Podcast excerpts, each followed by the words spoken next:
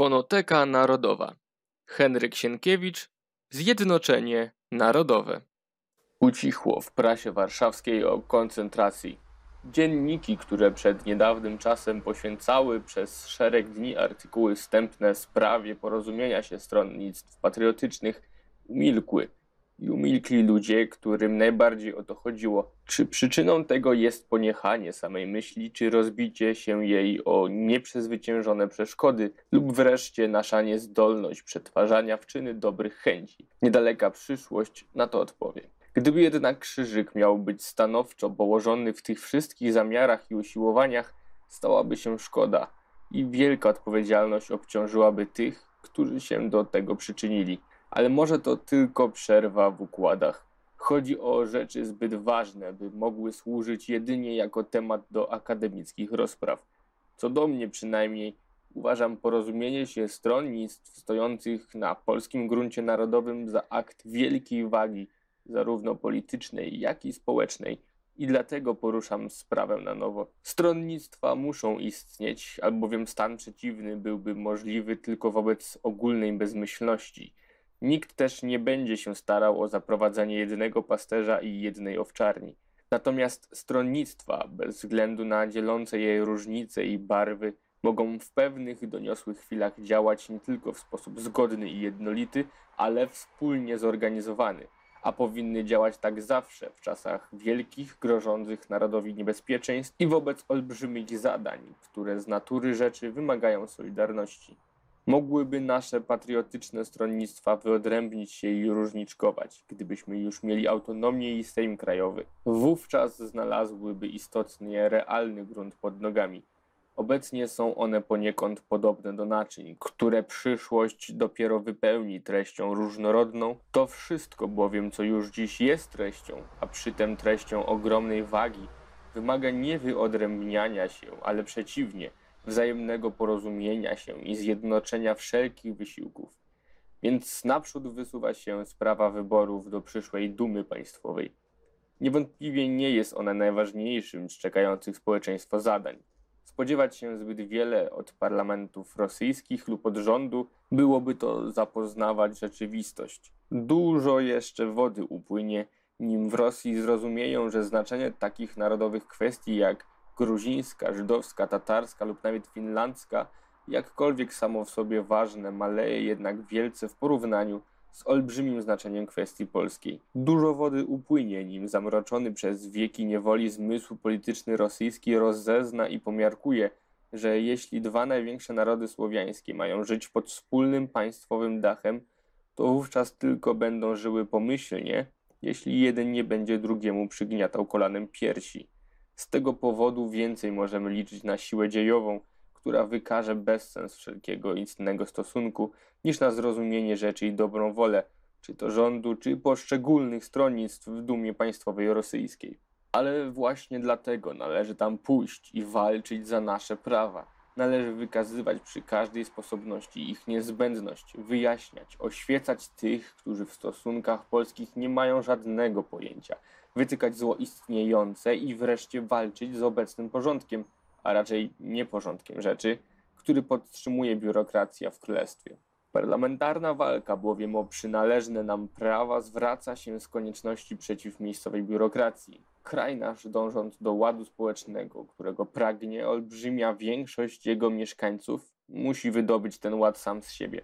Czytałem długie polemiczne rozprawy o tym, czy powinniśmy pomagać biurokracji, czy też i zachować się inaczej względem szkód wyrządzanych rządowi, a inaczej względem wyrządzanych społeczeństwu.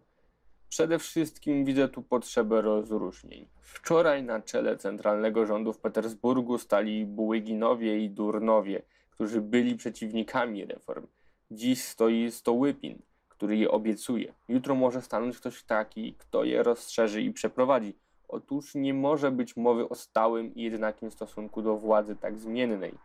Można tylko mówić o biurokracji w Królestwie Polskim, która sama w sobie jest przeżytkiem, ale która trwa, trzyma się wszelkimi siłami przy rządach, opiera się jak może zamierzonym reformom, rządzi, administruje i wytwarza faktycznie istniejący stan rzeczy. Ale względem niej należało postawić pytanie w sposób całkiem odmienny, a mianowicie, czy kraj może na nią patrzeć inaczej, jak na przeszkodę w walce z anarchią.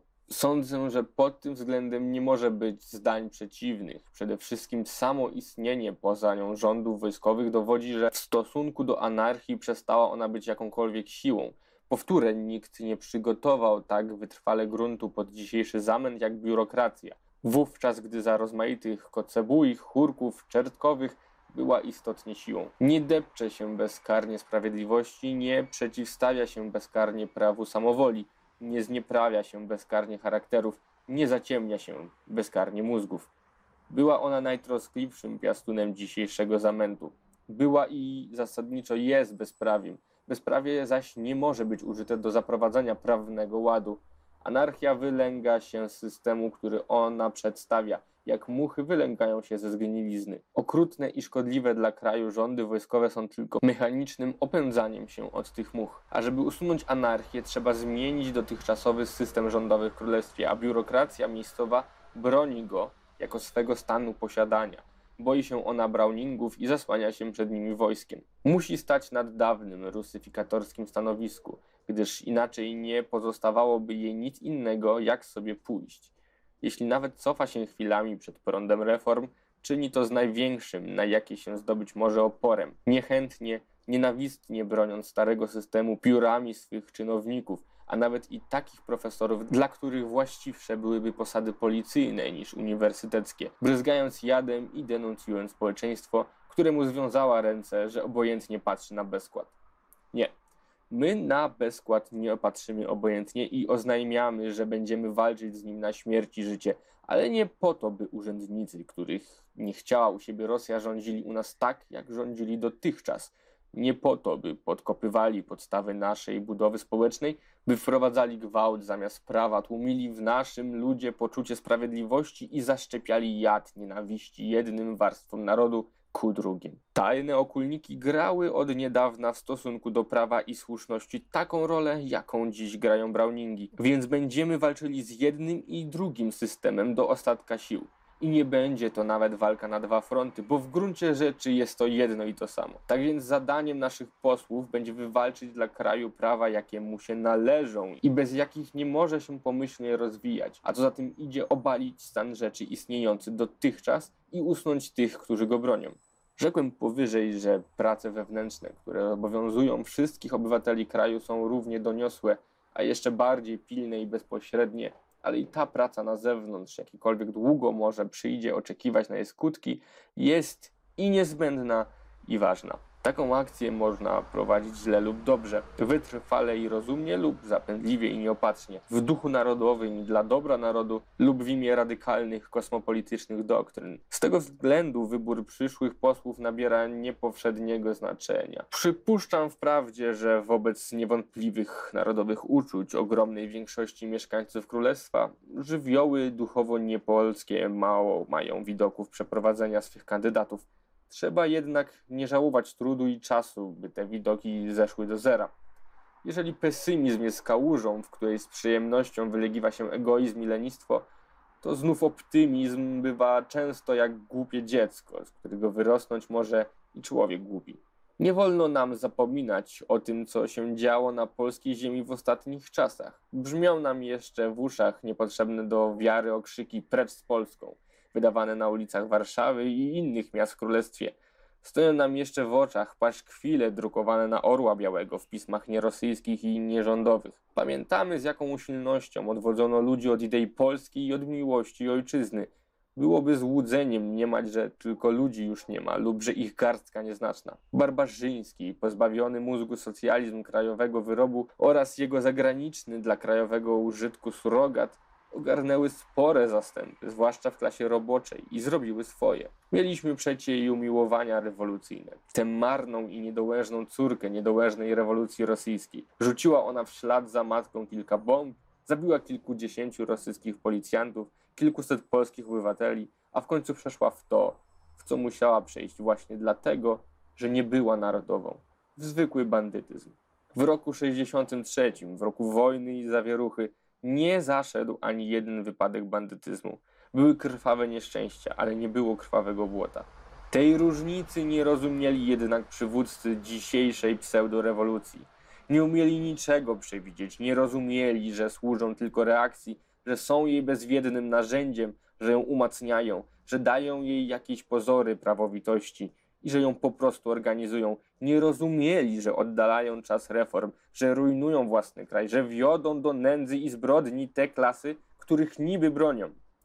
Słowem, nie rozumieli nic. Czasem z powodu braku polskiej duszy i braku obywatelskiego sumienia, a czasem z powodu zupełnej niezdolności do logicznego myślenia i wprost fenomenalnej głupoty. A Puchtin dokazał jednak wiele. Nie wyparł polskiego języka, natomiast napuścił wschodniej zgnilizny do polskich żył. Znieprawił serca, znieprawił sumienia, ogłupił umysły, obnażył kulturalność polskiej natury. Dlatego socjalizm w krajach polskich zabranych przez państwo rosyjskie nie zna innego języka jak język szynkowni. Dlatego jest okrutniejszy, dzikszy i bezmyślniejszy niż gdziekolwiek w Europie, a w ogóle tak bezmyślny, że się zabija własnym jadem, jak skorpion. Z tego również powodu miejscowy radykalizm, który dziś, gdy wedle tej dantejskiej księgi rodzaju pseudorewolucja zrodziła bandytyzm, wypiera się swych sympatii dla przewrotu. Jeszcze niedawno mizdrzył się do niego i uważał go za ruch wolnościowy. Z tej na koniec zapewne między innymi przyczyny cały jeden odłam warszawskiego postępu nie chciał się zwać postępem narodowym, i ze swego stanowiska miał słuszność, bo był tylko ekspozyturą socjalizmu. Podobnych objawów zamieszania i upadku myśli powszechnej nie tylko pod względem etycznym i politycznym, ale i logicznym mógłbym wymieniać więcej. Jednakże w tej chwili chodzi mi o co innego, a mianowicie o to, że byłoby istotnym nieszczęściem, a jednocześnie świadectwem ubóstwa dla kraju, gdyby żywioły przewrotowe i zarazem bezmyślne miały go reprezentować w Izbie Polskiej. Nie, Polski i jej interesów nie mogą bronić ani nasi dzisiejsi socjaliści, którzy jej głupio nienawidzą, ani anarchiści, którzy szarpią jej wnętrzności, ani w ogóle poboczni synowie rewolucji rosyjskiej i bratobójcy. Żeby bronić narodu, trzeba być z narodu i trzeba go kochać. Jest to jednym z warunków nie tylko uczciwej, ale i rozumnej polityki. Wypadkiem mniej niepomyślnym byłoby, gdyby mandaty padły na tych zwanych postępowców zwłaszcza tego odłamu, który się nie wstydzi przynajmniej swojej polskiej duszy, lecz i przeciw temu należy się zastrzec. Istnieje bowiem obawa, że niektórzy byliby przeciwnikami Solidarności w przyszłym kole polskim. Niektórzy trzymaliby się ślepo sukni niewyrobionych politycznie kadetów, jak dziecko trzyma się sukni matki. Wychodziły zaiste z postępowego obozu przed poprzednimi wyborami i przed jego dzisiejszym podziałem dziwne pomysły. Wedle jednego z nich mieli posłowie nasi po zażądaniu autonomii i złożeniu protestu przeciw istniejącemu stanowi rzeczy w królestwie oświadczyć, że jako niewybrani przez powszechne, tajne głosowanie uważają się za nielegalnie wybranych i wracają do rodzinnych pieleszy. Owoż taki protest byłby nie akcją, ale pantominą polityczną, po odegraniu której radzono by o nas bez nas. Na tego zaś rodzaju obrady i ich wyniki narażać kraju i narodu mężom politycznie dojrzałym nie wolno. Do socjalistów i postępowców należą wreszcie w znacznej części u nas i oświeceni Żydzi. Wielu z nich zerwało otwarcie z polskimi ideałami, ale właśnie dlatego społeczeństwo, przygarniając tych, którzy jednako z nim czują, powinno tym bezwzględnie bronić się od takich, co zasilają kadry anarchii. I od takich, którzy plując socjalistycznych i radykalnych okien na szowinizm polski, uprawiają namiętnie żydowski. Czy krajowi grozi niebezpieczeństwo, by wskutek albo kartelu ciemnych sił, albo wskutek poparcia Żydów lub zbałamuconych zastępów robotniczych mogły mandaty paść na ludzi, dla których Polska i przyszłość Polski jako Polski jest rzeczą obojętną, a nawet nienawistną? W miastach nie jest ono może całkiem wyłączone, ale w ogóle nie przypuszczam. Niemniej jednak kraj będzie zabezpieczony od nich tym pewniej i lepiej, im wszystkie stronnictwa patriotyczne okażą większą solidarność i porozumieją się ze sobą szerzej, sprawniejszą wytworzą wspólną organizację.